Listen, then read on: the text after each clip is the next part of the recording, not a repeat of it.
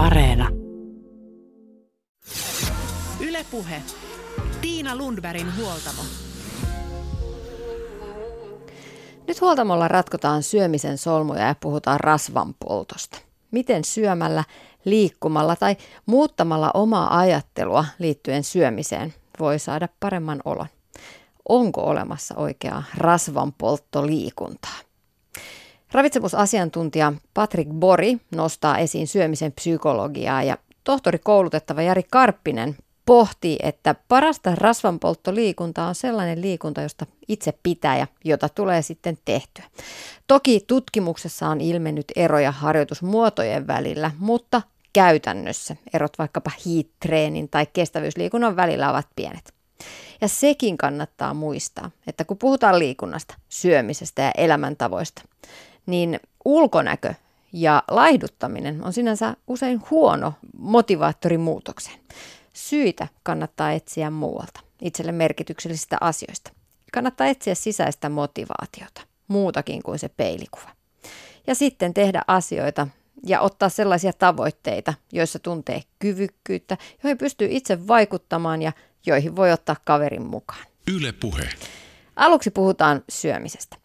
Ravitsemusasiantuntija Patrick Bori sanoi, että terveellisessä syömisessä ei kaiken tarvitse olla tip-top kunnossa, mutta olennaisten asioiden pitää olla. Aloitetaan siitä, miksi syöminen on niin vaikeaa. Siitä on tehty vaikeaa tässä vuosikymmenten aikana, niin että pohjimmiltaan se on aika yksinkertainen asia mun mielestä, ja mun mielestä niin kuin mun ja muidenkin ravitsemusasiantuntijoiden tehtävä olisi tehdä sitä uudelleen helppoa.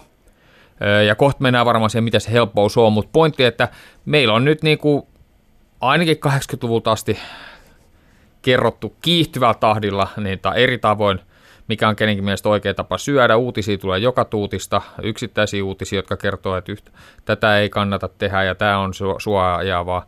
Ja se, se tavallaan se myrskyinformaatio tai ristiriitaista informaatiota on mun mielestä tullut 20-30 kohta vuotta ainakin niin voimakasta, että mä pidän ihan päivän selvänä, että ehkä sellainen rivikansalainen, joka ei työkseen tätä pohdi, niin ei kyllä oikein saa selvää, että mitä ihmeestä, mistä ihmeestä on kysymys. Ja sitten se menee vaikeaksi, kun joutuu pohtimaan, että oliko nyt oikein vai väärin, ja eikö olisi pitänyt tätäkään ottaa, oliko se nyt meni pieleen, niin se menee niin kuin vaikeaksi. Et se, miten se syöminen tehdään uudestaan helpoksi, on sitä, että ymmärretään, niin, että ei syömisessä oikeastaan kuin ehkä sellainen pari, kolme, neljä teemaa, jotka on tosi tärkeitä laittaa kuntoon. Ne ratkaisee pitkälti syömisen hyvinvointivaikutuksia. Ja sitten sata ja tuhat pikkuasiaa, mistä ehkä puhutaan ja uutisoilla murehditaan, niin ei niin hirveän tärkeitä kuitenkaan ole, ja ne voi tavallaan tehdä mitä parhaaksi lystää, niin sitten se syöminen on helppoa, kun keskittyykin kolmeen neljään teemaa, mutta mut, totta kai siinä on just informaation paikka, että mitkä ne 2, 3, 4 teemaa on ja mitkä on epäolennaisia.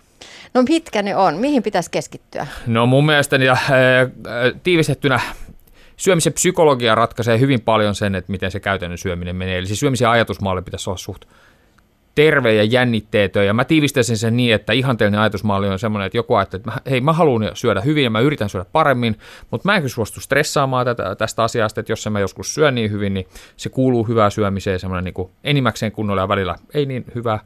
Öö, Sitten sen kehon kuuntelu, eli mä syödän ruokaa sen verran kuin haluan. Se on paljon yksinkertaisempaa, kun alkaa miettiä, oliko liikaa liian vähän. Syö sen verran kuin haluat. Eli tämmöinen, että mä yritän syödä hyvin, öö, mutta en ressaa, jos sen joskus syökkää niin hyvin – ja, ja syön ruokaa sen verran kuin haluan. Se on asia numero yksi, tämmöinen syömisen terve ajattelumalli. Toinen asia, joka kannattaa laittaa kuntoon, on ateriarytmi. Kaikki tietää, että se on ö, tuttu juttu, ei se oikein kellään silti kunnossa.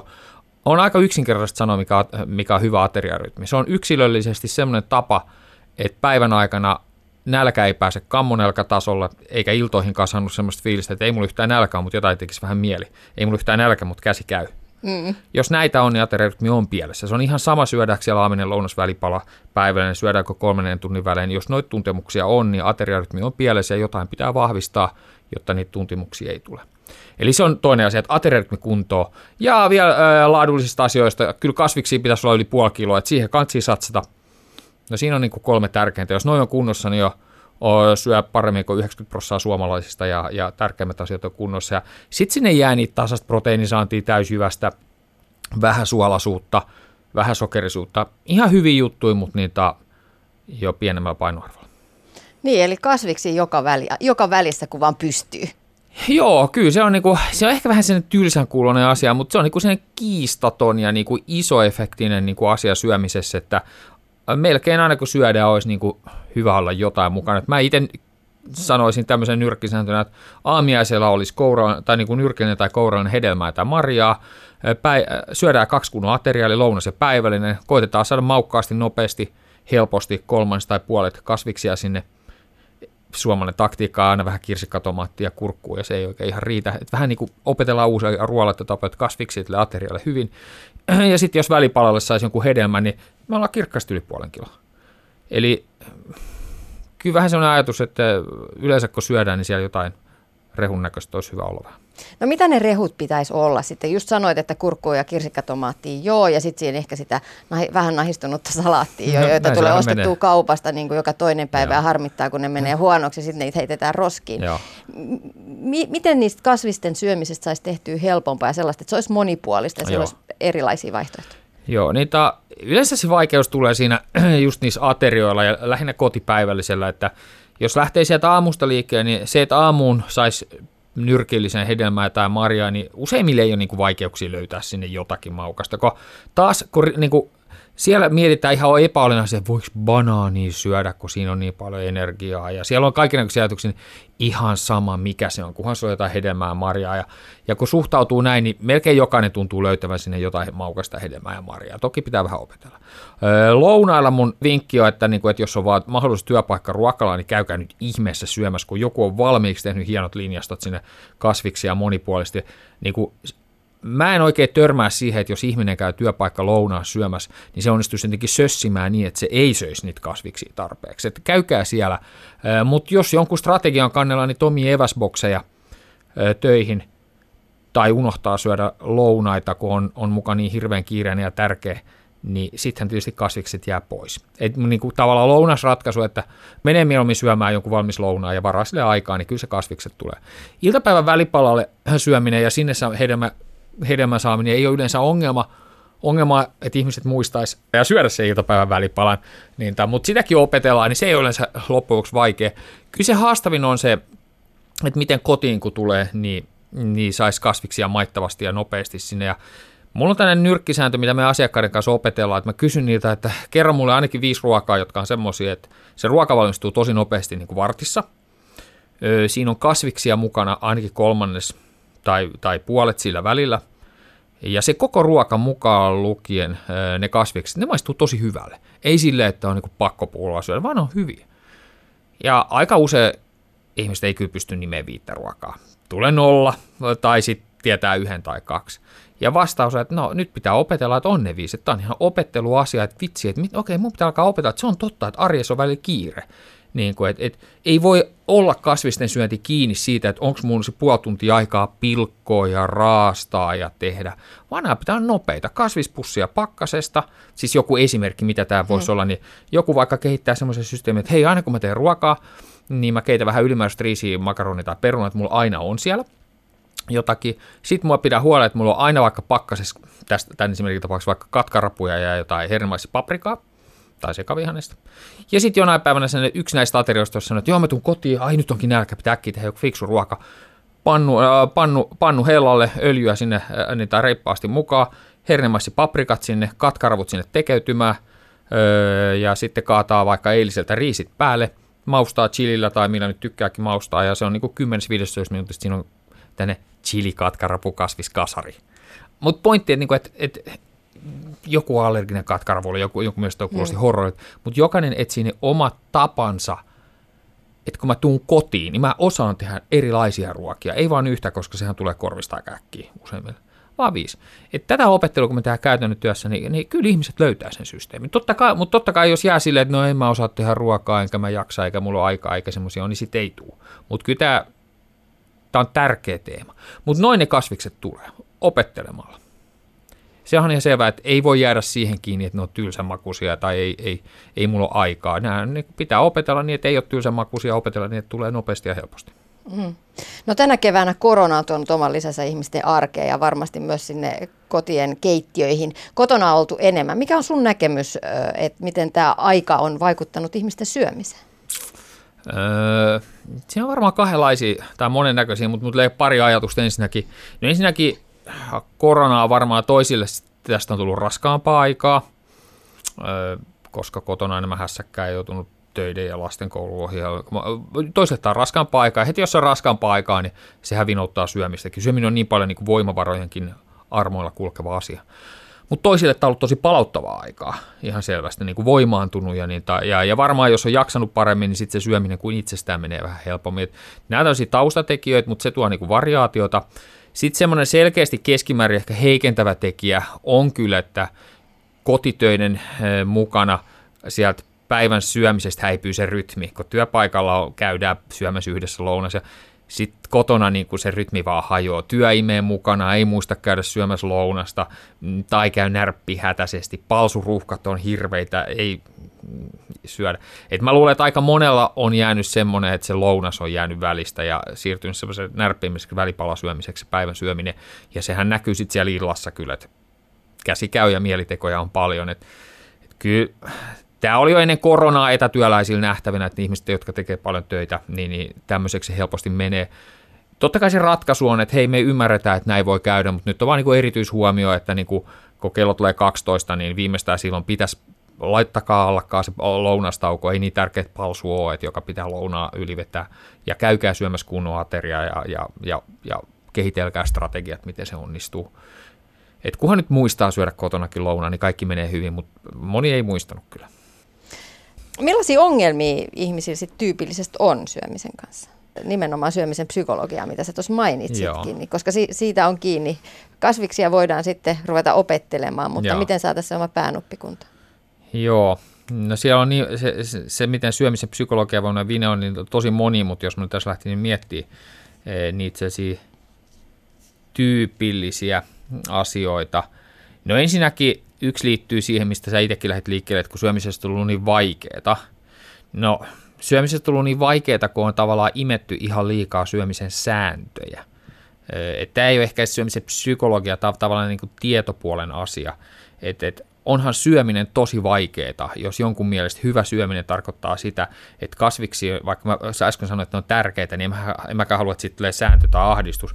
Mutta että jos syömisestä tuntuu semmoista, että joo, pitää olla aina puolet lautasesta kasviksia ja leivän pitää olla aina täysyvästä ja ei saa syödä kermakastikkeita ja pitää olla sokeritonta ja pitää olla vähän rasvasta, että jos on, ja, ja, ja hiilareita ei saa olla kuin enintään ton verran tai ei mielellään ollenkaan. Että jos, on, niin kuin, jos syöminen on niin kuin täynnä sääntöjä, mikä on oikea ja väärin, niin se on ihan mahdoton soppa. Ei, ei se ole niin kuin luonteva aika normaali hyvä syömistä. Eli, eli ihan tänne tietopuolen asia taas, että oppii näkee, että eikö syömisessä kaikki asiat, että kunhan se on nyt enimmäkseen sinne päin ja joskus se ei ole se on, niinku, jo, jo tavallaan se on, niinku sen, se on enemmän muista tiedollinen asia, mutta liittyyhän se tähän psykologiseen niinku perfektionismiin ja tämmöiseen, niinku, kun joku haluaa olla täydellinen ja nyt kun mä, nyt kun mä alan tekemään, niin mä teen niinku täydellisesti tämän, mikä on niinku hirveän yleinen tapa toimia syömisessä, niin sehän on ihan utopistista.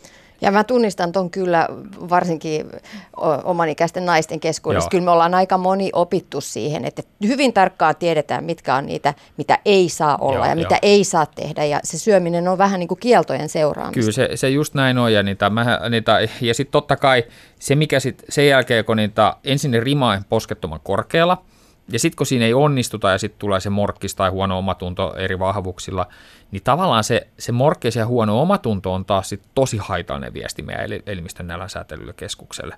Eli, eli, eli tämmöiset negatiiviset syömislataukset, me nähdään tutkimuksia jatkuvasti, että ne, ne sekoittaa meidän – palkintokeskuksia, kun syömisessä niin on palkitsevaa, mutta normaalisti kun meillä on asiat kunnossa, ihminen nukkuu hyvin, syö tasaisesti, ei ole turhia syömisjännitettä, niin syömisen palkintoreaktiot on aika maltillisia. Mutta sitten jos me sekoitetaan syömisen palkintokeskuksia, vaikka ne, nukkumalla liian vähän, olemalla stressaantuneita, ateriarytmit pielissä, nälkä on tavallaan niin sit liian iso, ja sitten siihen tulee vielä sellaisia niin kuin, negatiivisia syömisajatuksia, niin ruoasta tulee tosi palkitsevaa ihana, kun mä saan tää herkun, tää on niin hyvä, aiku saa syötyä vatsansa ihan täyteen. Ja niin kuin syömisestä voi saada tosi palkitsevaa, ja semmoisen, että sä et taju, miten hyvältä tämä maistuu, tai sä et taju, miten, niin kuin, miten hyvältä tämä tuntuu, kun mä saan syödä näin. Ja, ja monesti vastaus, että kyllä mä tajun, mutta tiedätkö, kun tuommoiset tuntemukset on seurausta siitä, kun tämä tasapaino on järkkynyt, niin syömisestä tulee palkitsevampaa kuin sen pitäisi oikeasti olla. Ja, ja tavallaan tämmöiset negatiiviset ajatuslataukset, nämä morkkikset niin on, on, ne vahvistaa näitä palkintoreaktioita, eli ne on niin kuin psykologisesti ongelma, että pitäisi löytää semmoinen malli, niin kuin, että mä syön enimmäkseen hyvin, mutta vaikka mä söisin niin hyvin, niin mä teen senkin hyvällä omalla tunnolla. E, niin tämmöinen hyvällä omalla tunnolla, hyvällä mielenrauhalla syöminen on mielettömän kohtuullistava tekijä. Ja, ja sitten joku kysyy, että no miten mä pystyn tekemään sen, oppii sen kohtuullistamisen. No ensinnäkin sen, että tiedostaa, että se negatiivinen fiilis on ongelma. Se on niin kuin valtava ongelma. Että se, se ei heti johda muuta kuin että se ainakin tietää, että siitä ei ole mitään hyötyä, koska moni elää semmoisessa fiiliksessä, että onhan se, eikö se ole hyvä, että tulee morkkis. Tämähän niin kuin ryhdistää minut ja saa niin kuin jatkossa niin kuin toimimaan muka toisin, että mä en tekisi tätä. Niin esimerkkinä vaikka se, että kauhean morkkis tulee siitä, kun taas kauppareissulla niin. ostin sen suklaapatukan niin. ja ai että miten se tuntuu hyvältä Joo. suussa. Ei kukaan voi tietää, miten ihanaa se juuri suklaa näin. oli. Joo, juuri, juuri tämä. Ja sitten jos alkaa kysyä, että, niinku, että morkkis on huono juttu, niin ihminen saattaa kokea, että no eikö se ole hyvä, että se morkkis tulee, koska sitten ensi kerran, kun mä menen kauppaan, niin mä en sitten ehkä ota sitä, kun mulla on morkkis. Ja näinhän tämä ei toimi. Ihan yhtä lailla se otetaan ensi kerran päinvastoin, että on tosi tärkeää tunnistaa, että itsestään morkkis on yksi osatekijä siinä palapelissä, miksi se kohtuus ei todennäköisesti ole kovin mahdollista.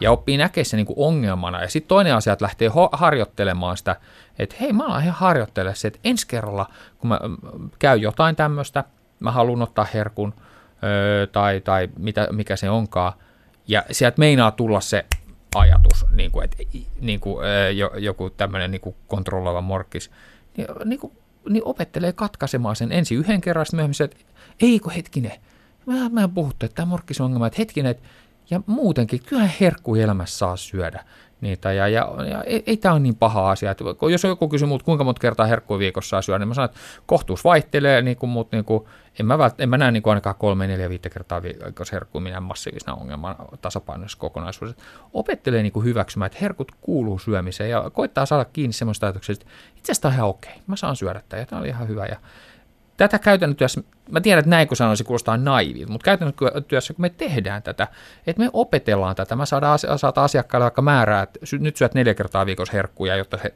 hän niin kuin saa vähän niin kuin kiinni tästä sallivuudesta, niin niin, niin sieltä aletaan saamaan pikkuhiljaa niitä kokemuksia, että haa, se on muuten totta, että olipa kiva syödä hyvällä fiiliksellä. Ja hei, mä oon muuten huomannut itse asiassa, että ei tämmöistä ole koskaan ennen käynyt, mutta nyt mun ei itse asiassa tehnytkään sitä herkkuu mieli, kun nämä on nykyään sallittuja. Että se niin kuin mieliteko laantuu kun sallivuus astuu kehiin. Tämä on tärkeä asia syömisen psykologiassa. Sitten syömisen psykologiassa, kun tämä lähti oikeastaan se, että miten kaikki syömisen voi, niin yksi on myös semmoinen, että oppii tekemään syömisessä kuten itse haluaa. Musta, niin kuin, ja, ja tästä tulee siihen, että kun lähdetään tekemään kirjaa, niin monella ihmisellä itse asiassa muut ihmiset tuleekin niin kuin liikaa määrittämään paljon, kun mä syön jos minä tässä tarjoan sulle, että hei, ota tästä niin kuin, hei, niin ta, mä toin tänään töihin tässä vähän pullaa tai jotain näin ja ota tästä. Niin mä toivoisin, että sun reaktio olisi sellainen, että jos sä haluat ottaa, niin ota. Mutta jos sä et halua ottaa, niin älä nyt ihmeessä ota sen takia, että mä tarjoan. Ei, ei sulla ole niin mitään syytä ottaa kohteliaisuudesta tai sen takia, että, että nyt jos mä en ota, niin toi nälvii ja se sanoo, että nyt sä oot laihiksella. Niin, mutta monesti kun ihmisten syömistä käy läpi, niin siellä on hirveästi semmoisia asioita, että ne syö sillä tavalla kuin joku muu on joskus sanonut. No kun mun äiti opetti, että lautanen pitää syödä tyhjäksi.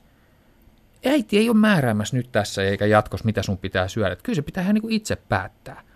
Ei syömiseen pidä päästä tämmöisiä ajattelumalla. Me ymmärretään tietysti kaikki, miksi ihmiset kokee näin ja sitten liikaa kiltteyttä, mutta, mutta kyllä syömisessä pitää ottaa semmoinen linjaus, että, että no, käytetään sitä herkkuesimerkkiä, vaikka tämä pätee muutenkin, että jos tuossa on herkku ja joku henkilö haluaa syödä sen, niin syö nyt ihan ihmeessä ja hyvällä omalla tunnolla se. Mutta jos tuossa on herkku, jota sun ei oikeastaan tee mieli, niin älä nyt ihmeessä syö sitä sen takia, että joku muu haluaa sitä siellä. Että joku muu nälvii tai joku muu ehdottaa tai, tai joku muu tarjoaa. Ja tämmöisen niin oman tontin vahvistaminen syömiseen, että hei mä syön niin kuin mä haluan, enkä silleen, että mitä, mitä joku muu haluaa, niin se on tosi tärkeää. Tuossa tuli kolme eri teemaa, niin kuin liian, liian korkea rima, liikaa sääntöjä, syömisen niin kuin negatiiviset lataukset ja sitten tämmöinen niin kuin oman tontin vahvistaminen syömisessä, niin ne ovat esimerkkejä siitä, miten tärkeitä on kuitenkin nämä syömisen ajatteluprosessit kohtuullistamiselle.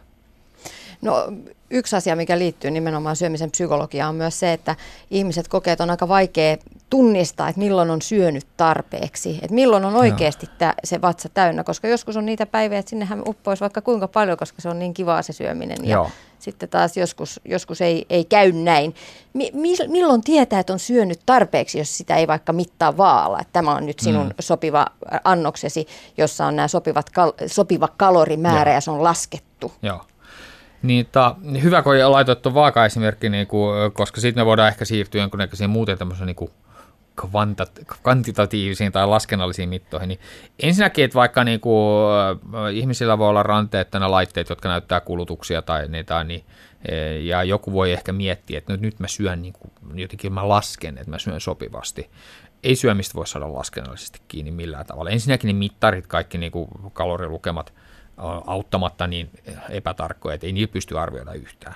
Toisekseen tuommoinen mittauspohjaisuus monesti niin kuin johtaa siihen, että ihmiset yrittää jotenkin syödä vähän joka päivä niin kuin samat määrät ruokaa, tai ylipäätään sääntöpohjaisuus, mittapohjaisuus tasapäistää syömistä. Ja syöminen on oikeasti tosi vaihtelevaa, siis luontainen syöminen. Öö, tänään ei ollut jostain syystä nälkä, enkä syönyt niin paljon, ja huomenna onkin jostain syystä kau- kun kauhean nälkä, sitten varmaan kansi syödä vähän enemmän. Et, et, et syöminen on vaihtelevaa, ja niin kuin se, että miten niin kuin ylipäätään ki- päästään kiinni sopivaan ruokamäärään, niin kyllä siihen tullaan just tällä kehon kuuntelulla, eikä millään mittamenetelmillä. mittamenetelmillä mennään melkein vääjäämättä suohon. Niitä mittausta voi jossain vaiheessa käyttää lyhyen aikaa. Itsellä on mennyt verkkokurssi, missä me kahden viikon ajan mitataan, mutta meillä on puolen vuoden kurssi. Ei vaan hahmottaa, me, me opitaan pari asiaa, sitten me sen jälkeen siirrytään eteenpäin. Eli kyllä pitää tulla tähän kehon kuunteluun, ja siinä pitää odottaa kaksi, kaksi asiaa. Tämä kehon kuuntelu ja se, että se johtaisi kohti niin kuin syömisen kohtuullistamista ja syömisen parempaa hallintaa ja kaikki menee hyvin, niin se ei ole mahdollista, jos meillä on se syömiseen ja nälkään vaikuttavia tekijöiden tasapaino ihan pielessä. Ja se tarkoittaa, mitkä saa sen pieleen. No tiivistettynä isot jaksamisen vaikeudet, isot stressit, täydellinen liikkumattomuus tai hyvin, hyvin inaktiivinen tekeminen ja, ja liian vähäisiin ruokamääriin tottuminen ja varsinkin liian vähäinen alkupäivän syöminen, joka, joka vinouttaa sen nälkätuntemukset.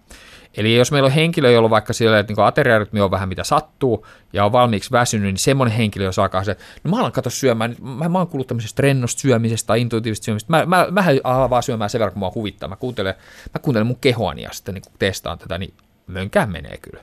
Koska ne, ne systeemit, ne nälkäsignaalit, ne on todennäköisesti ihan pielessä, koska, koska se uni on pielessä ja ja jaksaminen on pielessä ja ateriarytmi on pielessä. Mm. Ei keho voi kuunnella silloin, kun se on kalibroitunut ihan pieleen.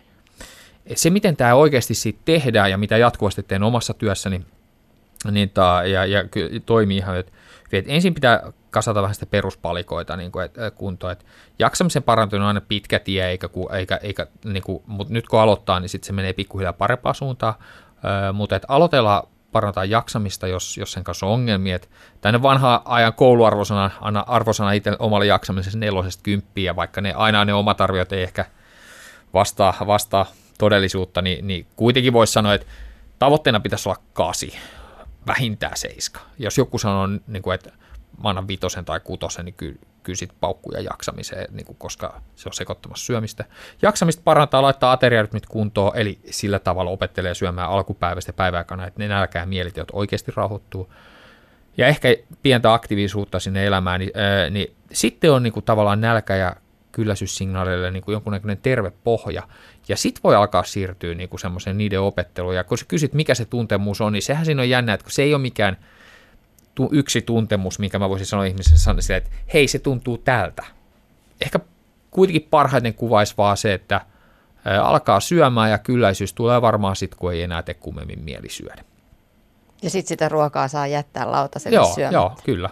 Kyllä, ja ilman muuta se on just tosi tärkeä osa sitä harjoitusta, että riisuu sen niistä kaikista säännöistä. Et tätäkin opettelua niin kuin pitää tehdä osana sitä laajempaa viitekehystä, missä niin kuin tavallaan opetellaan syömään sen oman tuontin mukaan. Et hyvä huomio kyllä.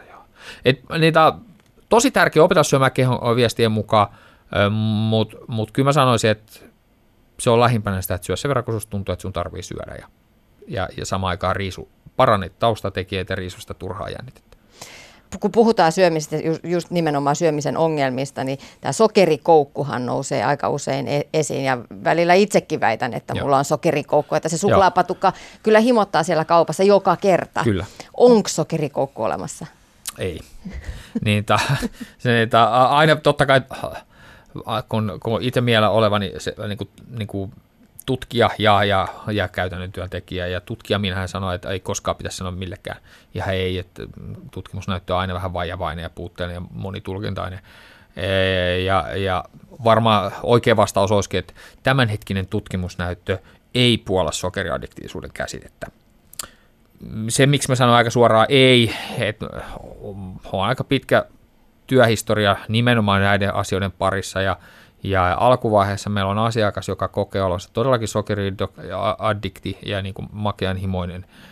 Ja, ja, ja sitten kun tiettyjä asioita, jotka johtaa siihen kokemukseen, on paranneltu, niin myöhemmin yhtäkkiä suklaa alkaakin säilyä kotona kaapissa, voi unohtua sinne, herkkujen kohtuus on mahdollista. Ja tähän ihmiselle, joka on vielä siinä tilassa, niin nämä kuulostaa ihan absurdeilta asioita. Että miten muka voisi ostaa suklaalevyyn ja, ja riittäisi joku rivi tai kaksi. Miten voisi ostaa herkkuja kotiin ja unohtaa ne mutta mä näen sen kerran toisen jälkeen, että se on mahdollista. Eli se ongelma ei oikeastaan nyt ne, se sokeri ja se, että se olisi addiktiivista niin kuin ainesosana niin, tai isommassa määrin. Tak, ongelma on ne taustalla olevat ajattelumallit, jotka niin kuin, saa sen sokerin palkit, palkitsemaan normaalia enemmän, mistä puhuttiinkin mm. aikaisemmin, että käytännössä katsohan niin kuin makeanhimon ratkaisu, vaikka se kuulostaa tosi taas naivi yksinkertaiselta, niin on oikeastaan sitä, että parannetaan jaksamista, joka rauhoittaa sen niin kuin sokerin palkintoarvoa, lopetetaan laihdutuspäivät, laitetaan ateriarytmit kuntoon, jotka, jotka niin kuin nälän poistumisen myötä vähentää sokerin, sokerin palkintoarvoa. Koitetaan saada elämään vähän aktiivisuutta, jos ei sitä aikaisemmin ollut, se rauhoittaa sitä.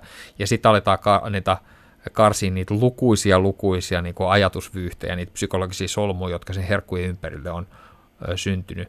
Ja tätä työtä kun tehdään, niin, niin kyllä se niiden imu vaan rauhoittuu se on sit niinku, ja se on niinku aivan riittävää. Se on sitten eri asia, että jokaiselle ihmiselle tulee semmoisia päiviä, että vitsi, tänään nyt en vaan ehtinyt syödä. Tai kävi jotain, miksi mulla on kauhean nälkä, ja sitten se kääntyy makea himoksi. Öö, niin, niin semmoisia niinku, makeen, makeen mielitekoisimpia päiviähän tulee ihmisille, joilla on ihan hyväkin syömistä. Mutta, niitä, mutta toki tämmöiset, jotka kokee makea himo, himo enemmän, niin se on niinku jatkuvasti läsnä, niin kyllä sen pystyy hoitaa ihan oikeasti pois. Mutta se ei kyllä hoidu sillä, että jos me ajatellaan, että on sokeriaddiktio ja, ja, ja strategiahan välttää sokeria, ja piiskata niin, vielä ja piiska itseäsi niin kaupan niin, päälle. Niin useimmilla ei kyllä toimi. Että siellä voi tulla semmoinen, että jos on hyvä elämän tasapaino just sillä hetkellä, kun sitä päätetään tehdä, niin voi olla, että pystytään jättämään ne sokerit pois ja se voi rauhoittaakin sitä tilannetta ja tuoda jopa etäisyyttä ja saada löytää uutta näkökulmaa suhteessa siihen herkkuun. Että ne voi joskus toimia, mutta pääsääntöisesti on, on kyllä se, että niitä, et, et, et nekin, nekin voi kyllä pamahtaa silmille sitten, kun elämän vaikeudet taas tuleekin jossain vaiheessa, niin silmille. Että kyllä se ongelma kan siis oikeasti ratkaista, että tuommoiset välttämistrategiat toimii yleensä vain niissä elämän, elämän niin kuin hyvissä hetkissä. Huoltamolla on tänään vieraana ravitsemusasiantuntija Patrick Bori. Tänä keväänä otsikoissa hittidietteinä on toki edelleen ollut tämä ketogeeninen ruokavalio, jossa siis hiilareita jätetään pois. Ja toinen on sitten pätkäpaasto, mm. jossa paastutaan esimerkiksi 18 tuntia ilta kuudesta Kyllä. sitten seuraavaan päivään vaikka kello 12. Onko tällaisesta mitään hyötyä? No molemmat näistä on semmoisia, että joita niin kuin sanon, että käytän itse työkalupakissani. Eli niitä, äh, löydän, niille voi löytää ajoittain käyttökohteita, niin kuin, äh, mutta samaan aikaan sanoisin, että ketogeenistä käytän kuitenkin tosi tosi harvoin. En itse asiassa pidä sitä pysyväksi ruokavalioksi oikein kenellekään järkevänä. Se, sieltä, sen voi saada pysyväksi joillekin toimimaan, mutta ihan useimmille ihmisille ei, se on, siinä on isoja riskejä kyllä, että sillä uuvuttaa itsensä. Et ketogeenisen, valitettavasti mun kokemushistoriassa niin kuin liian usein se tarina näyttää siltä, että joku ryhtyy ketogeeniselle. Ensimmäiset 3-6 kuukautta on niin kuin yhtä juhlaa. Mä oon niin paljon virkeämpi, mä oon laihtunut, mun vatsa voi paremmin ja kaikki tuntuu menevän kuin hyvin ja sitten sitten alkaa se epätasapaino, joka siitä tulee mukaan, eli ehkä liian vähästäkin syömistä, vähän hiilarinen ei oikeasti sovi kaikille, se on kova stressitila, niin, niin alkaa, alkaa ne epätasapainot puremaan ja sitten saattaakin olla niin, että puolen vuoden jälkeen ollaan ihan burnoutissa aivan piipussa ja keho sekaisin. Ja se on vähän liian usein se tarina. Että mä sanon, että niin ketogeeninen on yksi vaihtoehto mulle lyhytaikaisiin niin kuin, laihdutusstrategioihin tilanteissa, missä ihmisillä on voimavaroja. Pysyvämmin varoisin. Pätkäpaasto eri variaatiot, onko se sitten tuo 8 16, mitä sanotaan 5-2, sopii jo vähän pysyvämmin sinne, koska ne ei ole niin vaativia. Itsekin sanoisin, että niitä, en lähtisi niitä tekemään ihan vaan niin kuin arjen hyvinvoinnin parantamiseksi. Kyllä ne mun kirjoissa menee enemmänkin sinne laihdutusstrategioiden piiriin, mutta niitä niit käytän aina, aina kun tilanne sopii. Niissä lähinnä pitää huomioida se, että niitä pätkäpaastot, niin kuten itse asiassa kaikki muukin syöminen, mutta pätkäpaastot on hyvä esimerkki siinä, on se, että että kun mietitään, että no pitäisikö mun kokeilla 5 kautta 2, eli 5 normaalipäivää ja sitten kaksi vähän sellaista paastohenkisempää päivää, vai 8 kautta 16, joka tarkoittaa, että 16 tuntia syömättä ja 8 tunnin aikana sitten syödään päivän ruoat, niin siellä on niinku yksilöllistä hajontaa sille, että paljonko sitä syömättömyyttä ja niitä päivät, niinku kevyempiä päiviä kestää. Ja se pitää niinku oppia pelaamaan sen kanssa, että jos mä niinku, eli ajatellaan vaikka 5 kautta 2, joka on mun mielestä vielä suht lempeä pätkäpaaston muoto, eli kaksi semmoista kevyempää päivää siellä, niin useimmilla se toimii, ja, toimiessahan se menee niin, että joku henkilö niitä pätkäpaastopäivinä toteaa, että joo, nämä oli ne kevyemmät päivät, mutta mä jaksoin ihan hyvin, ei ollut pinnakirjalla, mä sain nukuttua ihan hyvin, ja pätkäpaastojen jälkeen taas kun mä siirryin niihin normaalipäiviin, niin ei tullut mitään isompia syömiskohtauksia, eli ne pä- laihdutuspäivät tai pätkäpaastopäivät eivät potkasseet takas. Niin nämähän merkkejä, että nythän se toimii. Hyvä, jatka vaan.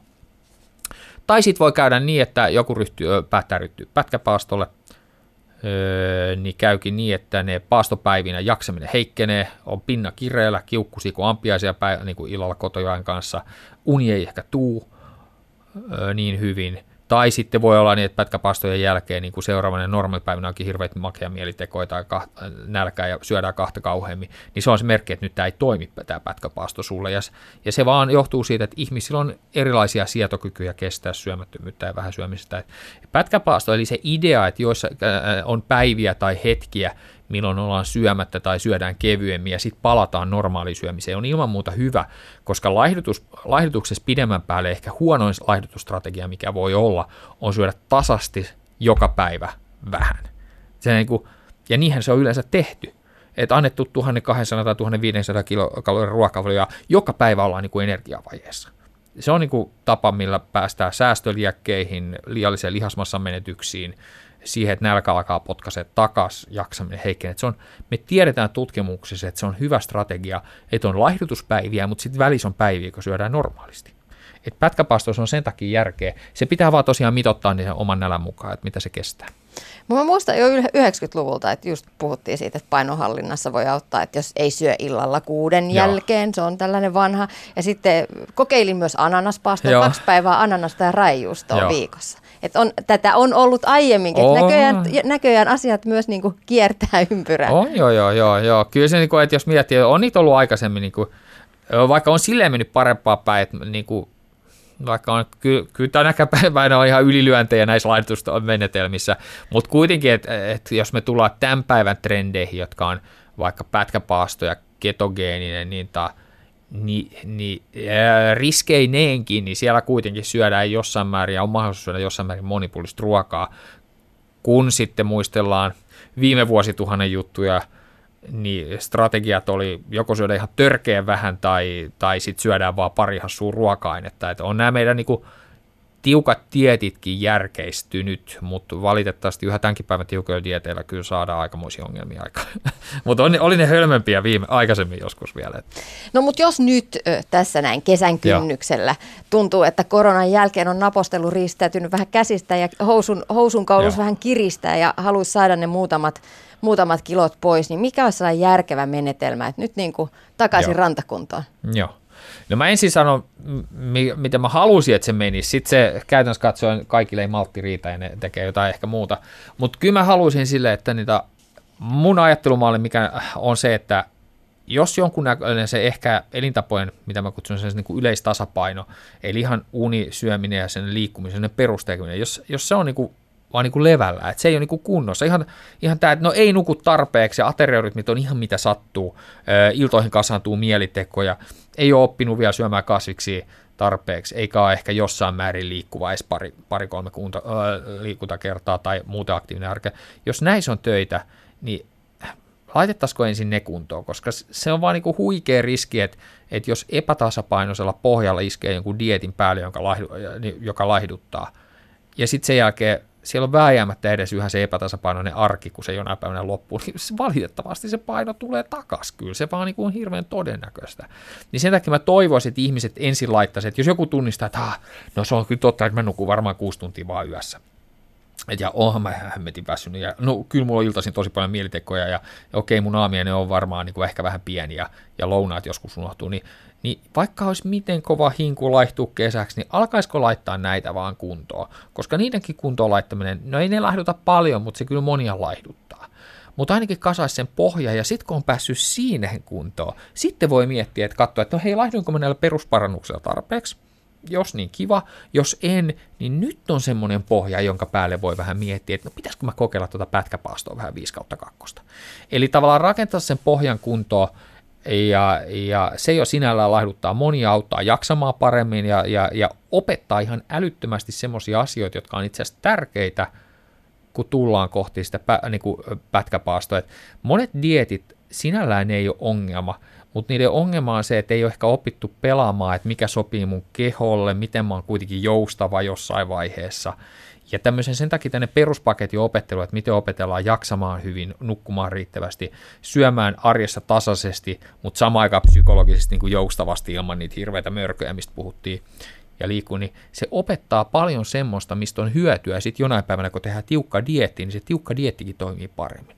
Eli näille kesästä havitteleville mä toivon, että ja maltti riittää rakentaa se teidän pohjat kuntoon ja sitten heittää siihen päälle joskus myöhemmin se laihdutuskokeilu on se sitten Mun mielestä pätkäpaasto on ihan sille ihan vähän vaarattomammasta päästä ja kuitenkin saa ihan hyviä tuloksia, että se voi olla ihan hyvä strategia siihen päälle. Ehkä varoisin sitä ketogeenistä. Ja... Mutta toki tiedän, että aika moni on niin, että no, en mä tiedä, mutta kun mä haluaisin laittua nyt heti ja sitten ryhtyy tekemään jotakin, niin, niin heille viesti, että no maailma on täynnä laihdutustapoja, nyt ollaan puhuttu kahdesta, ja, ja voi kokeilla muutakin, että voittehan te kokeilla sitten lähteä tekemään tiukempaa diettiä, mutta pitäkää kuitenkin mielessä, että ennemmin tai myöhemmin nämä perusasiat jaksamisessa, syömisen psykologiassa, ateriarytmeissa, liikkumis pitää opetella, koska jos niitä ei opetella, niin kaikista dieteistä huolimatta se paino tulee olemaan elämän aikana noususuunnassa vääjäämättä – ellei niitä opetella. Tämä on niin kuin munkin työ nähdä ja omassa työssäni piirrän ihmisten paino, tai asiakkaat piirtää mulle monesti painohistoria, miten paino on mennyt ja miten se on mennyt, niin kyllä se tarina on niin, että jos siellä elintavoissa on se perus epätasapaino, niin ei ne dietit tule ikinä ratkaisemaan sitä tilannetta, että se paino on silti vääjäämättä nousussa. Ylepuhe. Tiina Lundbergin huoltamo. Näin totesi ravitsemusasiantuntija Patrick Bori. Perusasiat kuntoon – riittävästi lepoa, säännöllistä elämää, sopivasti liikuntaa ja se ruokarytmi. Eikä kannata stressata syömisen kanssa. Kannattaa yrittää pitää oma ruokavalio 80 prosenttisesti kunnossa. Ja sitten sen 20 prossaa voi mennä vähän niin ja näin. Kun mennään kokonaisvaltaista hyvinvointia kohti, ei pitäisi tuijottaa liikaa vaakaa tai kalorimääriä, sillä jos oma jaksaminen on kunnossa, niin ei pari liikakiloakaan haittaa.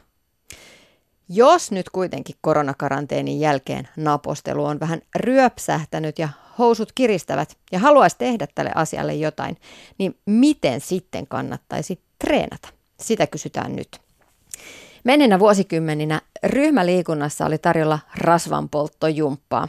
Jossain vaiheessa vannottiin punttisalitreenin nimen kiinteytymistä ajatellen ja perinteisesti kestävyysliikuntaa on harrastettu laihtumisen toivossa.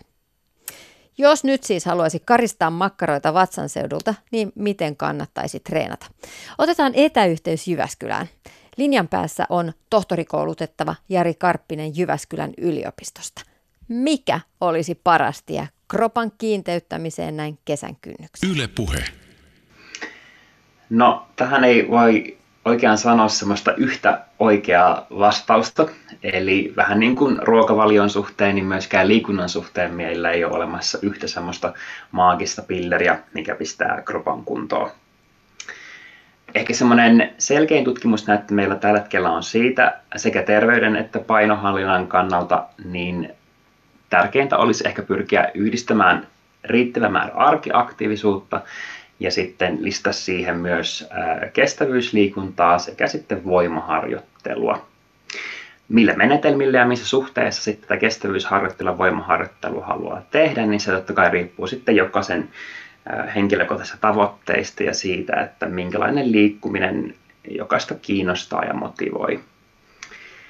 Ehkä semmoinen hyvä ohjenuora voisi tähänkin olla ihan tämmöiset perusterveysliikuntasuositukset. Eli pyrkiä liikkumaan kestävyysliikuntaa noin semmoinen 150 minuuttia viikossa, mikä tarkoittaa siis käytännössä puolen tunnin kestävyysliikuntaa vähintään viitenä päivänä viikossa. Tätä voi myös korvata sitten vähän kovempitehoisella kestävyysharjoittelulla, eli semmoisella harjoittelulla, missä oikein sitten reilusti hengästyy ja hikoilee. Ja tätä voi sitten äh, treenata vähän vähemmän. Toki näitä molempia erilaisia kestävyysharjoittelumuotoja voi sitten yhdistää. Ja sitten jos tähän päälle vielä yhdistää pari voimaharjoittelutreeniä, eli käy vaikka salilla tai tekee erilaisia äh, kotijumppia tai vaikkapa fyysistä joogaa, niin ollaan jo aika pitkällä. Ja liikunnassa totta kai sekä terveyden että painonpudotuksen suhteen pätee tämmöinen annosvastesuhde, että ää, mitä enemmän sitä tekee, tiettyyn rajaan saakka totta kai, niin sitä enemmän siitä saa hyötyjä. Tämä ei kuulosta kovin nopealta tieltä. Löytyisikö sellainen nopea tie, jos nyt tässä kesän kynnyksellä parissa viikossa haluaisi oikein tiukasti lähteä pistää keskivartalo ja muutenkin eh, ras, rasvatilanne kuntoon, niin löytyisikö joku sellainen erityisen hyvä ja nopeasti toimiva eh, liikuntamuoto? No tähän on toki heti sanottava se, että liikunta on yksinään aika heikko painonpudotustapa, ellei siihen sitten yhdistä jossakin muodossa ruokavalion tarkkailua. Eli käytännössä ihmiselimistö on niin fiksu, että jos ruokailuun ei kiinnitä huomiota, niin syödyn ruoan määrä kasvaa sit suhteessa liikuntaa. Totta kai tässäkin tilanteessa liikunnasta on aina hyötyä. Eli on todistettu, että liikunta voi vähentää vaikkapa nyt sisäelimiin ja lihaksiin ketynyttä rasvaa ja parantaa sokerin sietoa ilman painon pudotusta. Ja totta kai painonpudotus sitten taas tehostaa lisää näitä vaikutuksia. Mitään semmoista selkeitä superteukasta liikuntatapaa siis ei ole, koska kaikki nämä liikunnan vaikutukset painonpudotuksessa pitkälti pohjautuu nimenomaan siihen, että lisätään energiankulutusta. Totta kai, jos tähtää semmoiseen niin kuin tehokkaaseen painonpudotukseen, niin tähän ruokavalioon mukaan kannattaa liittää jonkin verran ainakin liikuntaa, koska se liikunta lisää sitä energiankulutusta ja esimerkiksi taas voimaharjoittelu auttaa pitämään yllä lihasmassa ja tehostaa myös lihasten aineenvaihduntaa sen liikuntasuorituksen jälkeen jopa kolmen vuorokauden ajan. Eli mitään sellaista pikakeinoa ei ole, mutta liikunnalla totta kai pystyy lisäämään energian kulutuksen määrää ja sitä energiavajeen määrää, mikä vaaditaan painonpudotukseen. Jari Karppinen, sä sanoit äsken myös, että ihan arkiaktiivisuus voi auttaa. Nythän on paljon puhuttu istumisen esimerkiksi viime vuosina.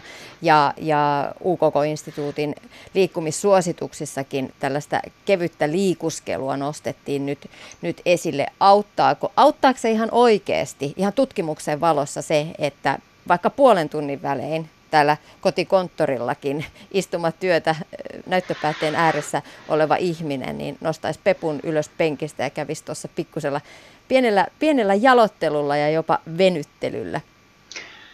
No siis kyllä. Eli kaiken näköinen fyysinen aktiivisuus lisää aina päivittäistä energiankulutusta ja totta kai pitkällä aikavälillä tämä aina kumuloituu. Ja kun esimerkiksi tarkkaillaan ihmisten eroja energiankulutuksessa, niin monet ehkä ajattelee, että nämä erot syntyy siihen, että ihmisillä on erilainen semmoinen lepoenergian kulutus. Mutta tutkimustiedon valossa näyttää ehkä enemmän siltä, että suurimmat erot päivittäisessä energiankulutuksessa löytyy nimenomaan siitä, että millä tavalla ihmiset liikuskelee päivän aikana. Ja tähän ei välttämättä luota sitä niin kuin kuntoliikuntaa, vaan ylipäätään sitä fyysistä aktiivisuutta.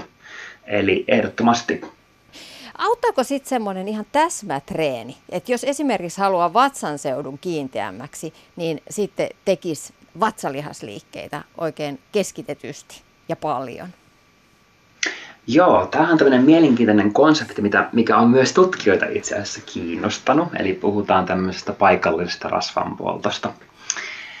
Ja, ja tällä hetkellä valitettavasti tutkimustieto pääosin näyttää siltä, että tämmöistä paikallista rasvankulutusta ää, ei varsinaisesti voida toteuttaa, tai ainakaan siihen minkään, millään, missään määrin niin käytännön tasolla merkityksellistä.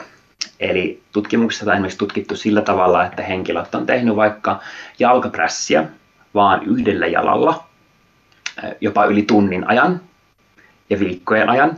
Ja sitten on tarkasteltu sitä, että väheneekö se rasva sitten sieltä työskentelevästä alarajasta enemmän verrattuna muihin kehonosiin. Ja itse näissä tutkimuksissa on pitkälti havaittu niin, että se rasva ei kulu siitä työskentelevästä kehon osasta, vaan esimerkiksi tässä jalkaprässi esimerkissä, niin itse asiassa sitä rasvaa katosi enemmän keskivartalosta ja yläraajoista. Eli valitettavasti tämmöinen pelkkä vatsalihastreeni ei kestysti polta todennäköisesti rasvaa siitä keskivartaloalueelta. Vähän tällaisina kaupunkilegendoina tai ainakin naisten lehdistä luettuina juttuina, uskomuksina kulkee ihmisten mielessä erilaisia sääntöjä ja tosiaan uskomuksia liittyen rasvan palamiseen, laihduttamiseen. Pohditaan hetki näitä erilaisia uskomuksia. Hiitreenin väitetään polttavan tehokkaasti rasvaa. Onko se totta? Tässä haluan taas ensimmäisenä korostaa sen, että lopultahan aina tässä painonpuotuksessa merkityksellisin asia on energiavaje. Ja tämä energiavaje voidaan siis toteuttaa ruokailun kautta tai siihen voidaan lisätä liikunnan tuoma energian kulutus. Eli lopulta sillä, että mikä treeni kuluttaa juuri treenin aikana eniten rasvaa, ei ole hirveästi merkitystä.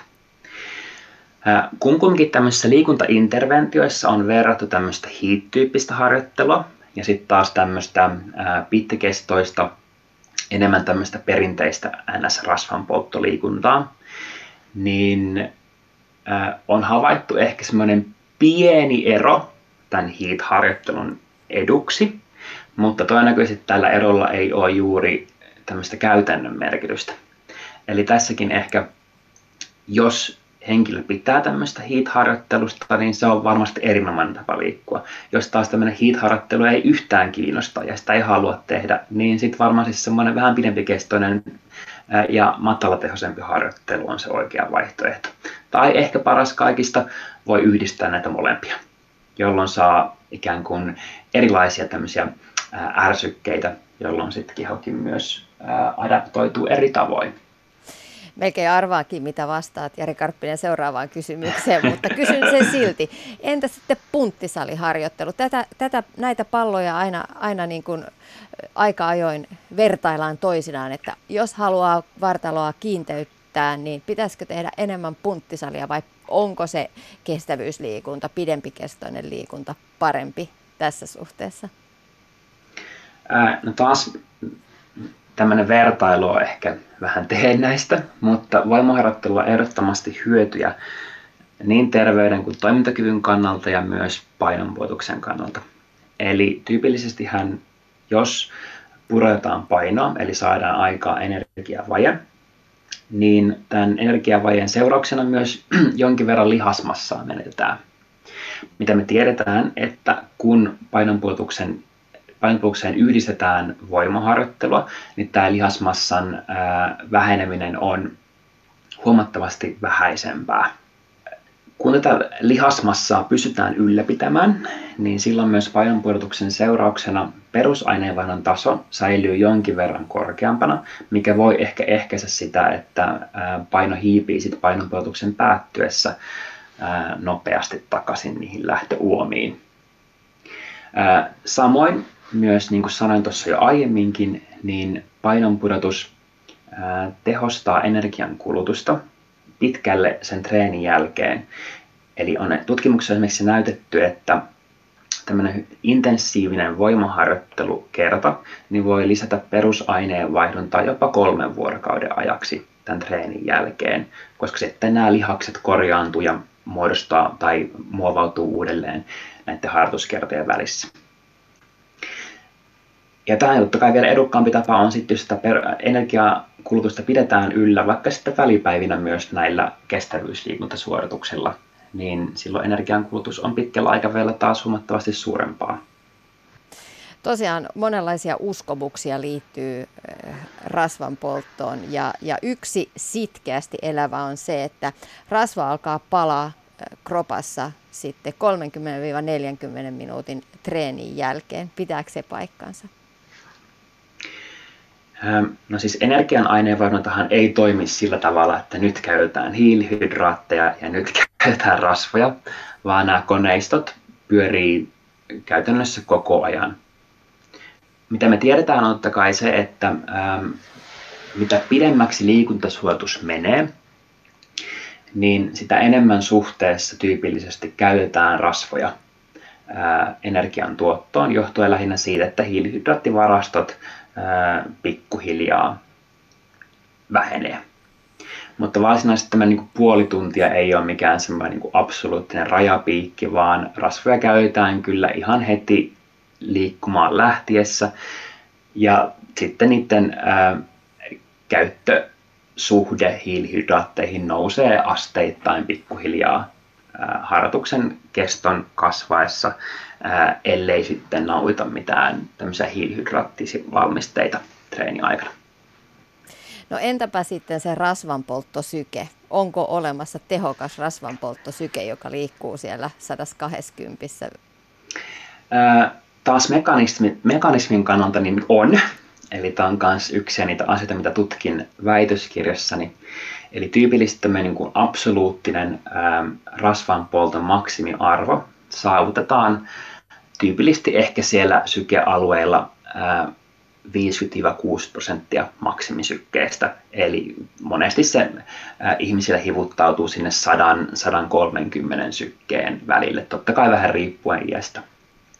Tässä on kuitenkin taas yksilökohtaista vaihtelua, eli monet huippukestävyysurheilijat pystyy käyttämään rasvoja hyvin korkeillakin kuormitustehoilla. Eli voidaan mennä jopa lähelle sitä, ää, hyvin lähelle maksimisuorituksia, koska he on niin adaptoituneita tai rasvojen käyttöön. Erityisesti jos tähän vielä mahdollisesti lisätään vähän hiilihydraattinen ruokavalio tai rasvapainotteinen ruokavalio.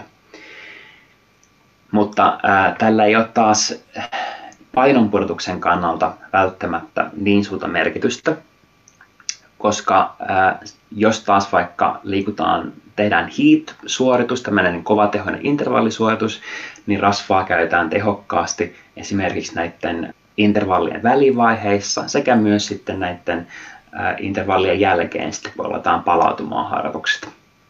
Eli vaikka jos jollakin sykkeen alueella absoluuttisesti hetkellisesti poltetaan enemmän rasvaa kuin toisella, niin sen merkitys painonpudotukselle on todennäköisesti aika mitätön. Seuraava uskomus on se, että aamutreeni ennen aamiaista polttaa rasvaa tehokkaammin kuin sitten muina vuorokauden aikoina tehty harjoitus. Onko tämä totta? No, tämä on myös tämmöinen ihmisiä kovasti ja myös tutkijoita kovasti kiinnostanut aihe. Eli mitä me totta kai tiedetään on se, että jos hiilihydraattivarastot on vaikkapa yön jälkeen vähän vähäisemmät verrattuna, jos verrataan tilannetta aamupalan jälkeen, niin rasvojen käyttö tehostuu silloin tällöin paasutilassa liikkuessa. Mutta koska taas jos puhutaan painonpudotuksesta, niin silloin merkityksellisen asia on päivittäinen energiavaje. Niin tämän takia painonpudotuksen kannalta ei ole juurikaan merkityksellistä siitä, että tehdäänkö tämmöinen aamulenkki sitten paastossa vai aamupalan jälkeen. Eli tässä kannattaa ehkä valita se ajankohta, mikä itselle sopii kaikkein parhaiten. Mitä ehkä tutkimuksen kannalta nyt tutkitaan, on se, että voisiko tämmöisellä paastoliikunnalla olla esimerkiksi aine- ja terveydelle taas jotakin semmoisia erityishyötyjä, koska me tiedetään, että paastossa liikkuessa, niin juuri näiden rasvojen käyttö tehostuu, jolloin se voi tehostaa esimerkiksi näitä, näiden sisäelinten tai lihaksiin varastoituneiden rasvojen käyttöä. Ja onkin semmoista alustavaa, hyvin mekanismitason näyttöä siitä, että tämmöinen paastoliikunta voisi olla esimerkiksi ylipainoisilla tehokasta tai tehokkaampaa esimerkiksi tämmöisen aineenvaellusten terveyden muuttujen paranemiseksi. Mutta nämä ovat vasta tämmöisiä tehoa tutkivia ää, tutkimuksia, eli tulevaisuudessa tarjotaan vielä huomattavasti lisää tutkimuksia, että onko nämä oikeasti sitten käytännön elämässä merkityksellisiä. Jari Karppinen, mitä sä ajattelet, kuinka rajoittavina tällaiset erilaiset uskomukset, joita me nyt ollaan tässä käyty läpi, on ihmisten liikkumisessa. Et jos ajattelee vaikka, että, että vasta 40 minuutin kohdalla rupeaa rasva palaa, niin eihän sitä kannata lyhyempiä edes tehdä ja sitten ne jää herkästi tekemättä. Niin, tämä on tosi hyvä kysymys. Eli, eli ja tämähän nyt korostuu usein, mitä itsekin puhun, niin kun puhutaan niin rasvanpoltosta tämmöisenä fysiologisena mekanismina, niin se ei välttämättä korreloi nimenomaan sen painonpudotuksen kanssa – Eli jos vaikka nyt joku liikuntamuoto tai joku ää, ruokavalio polttaa hetkellisesti enemmän rasvaa, niin sillä ei ole mitään merkitystä, jos tämä interventio ei jollakin tavalla johda energiavajeeseen tai niin kuin energia tasapainon muutoksiin. et ehkä tämmöiset erilaiset myyjät olisi hyvä hyljätä ja keskittyä johonkin muuhun. Niin ja se, mitä, mitä olet nostanut ja mikä keskustelussa on muutenkin noussut ylös, että et parasta rasvanpolttoliikuntaa on se liikunta, mistä tykkäät, koska se tulee tehtyä. Kyllä. Ja mitä ehkä itse haluaisin korostaa nimenomaan se, että liikunnassa tai liikunnasta puhuttaessa mentäisiin pois tästä painokeskustelusta. Ehkä kestäisi enemmän niihin muihin terveysvaikutuksiin, mitä fyysisellä aktiivisuudella ja sitten tämmöisellä vapaa-ajan liikunnalla on koska ne on ehkä niitä oikeasti sit lopulta meille merkityksellisiä tekijöitä, mitkä saa meidät liikkumaan niin kuin pitkällä aikavälillä. Et mä oon monesti äh, halunnut viestittää sitä, että niin kuin tietty määrä fyysistä aktiivisuutta on vähän niin kuin hampaiden pesu.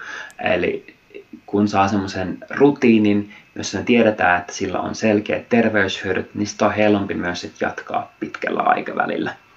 Niin, ja kun sekin tiedetään, että esimerkiksi liikkumisen motivaattorina painon pudotus tai ulkonäkökeskeiset asiat, niin no, se on aika huono motivaattori sitten pidemmällä ja, juoksulla. Se on erittäin huono motivaattori, eli itsekin olen tehnyt pitkään töitä omaa valmentajana, ja tyypillisesti ehkä ne asiakkaat, ketkä sitten lopulta on pystynyt omaksumaan liikunnan semmoiseksi niin kuin elämäntavaksi, niin on kestittynyt sitten ehkä lopulta liikkuessa esimerkiksi erilaisiin taitosuorituksiin tai johonkin muihin tämmöisiin liikunnallisiin tavoitteisiin, johon ei välttämättä ole liittynyt millään tavalla sitten lopulta enää se painon pudotus. Ylepuhe. Tiina Lundbergin huoltamo.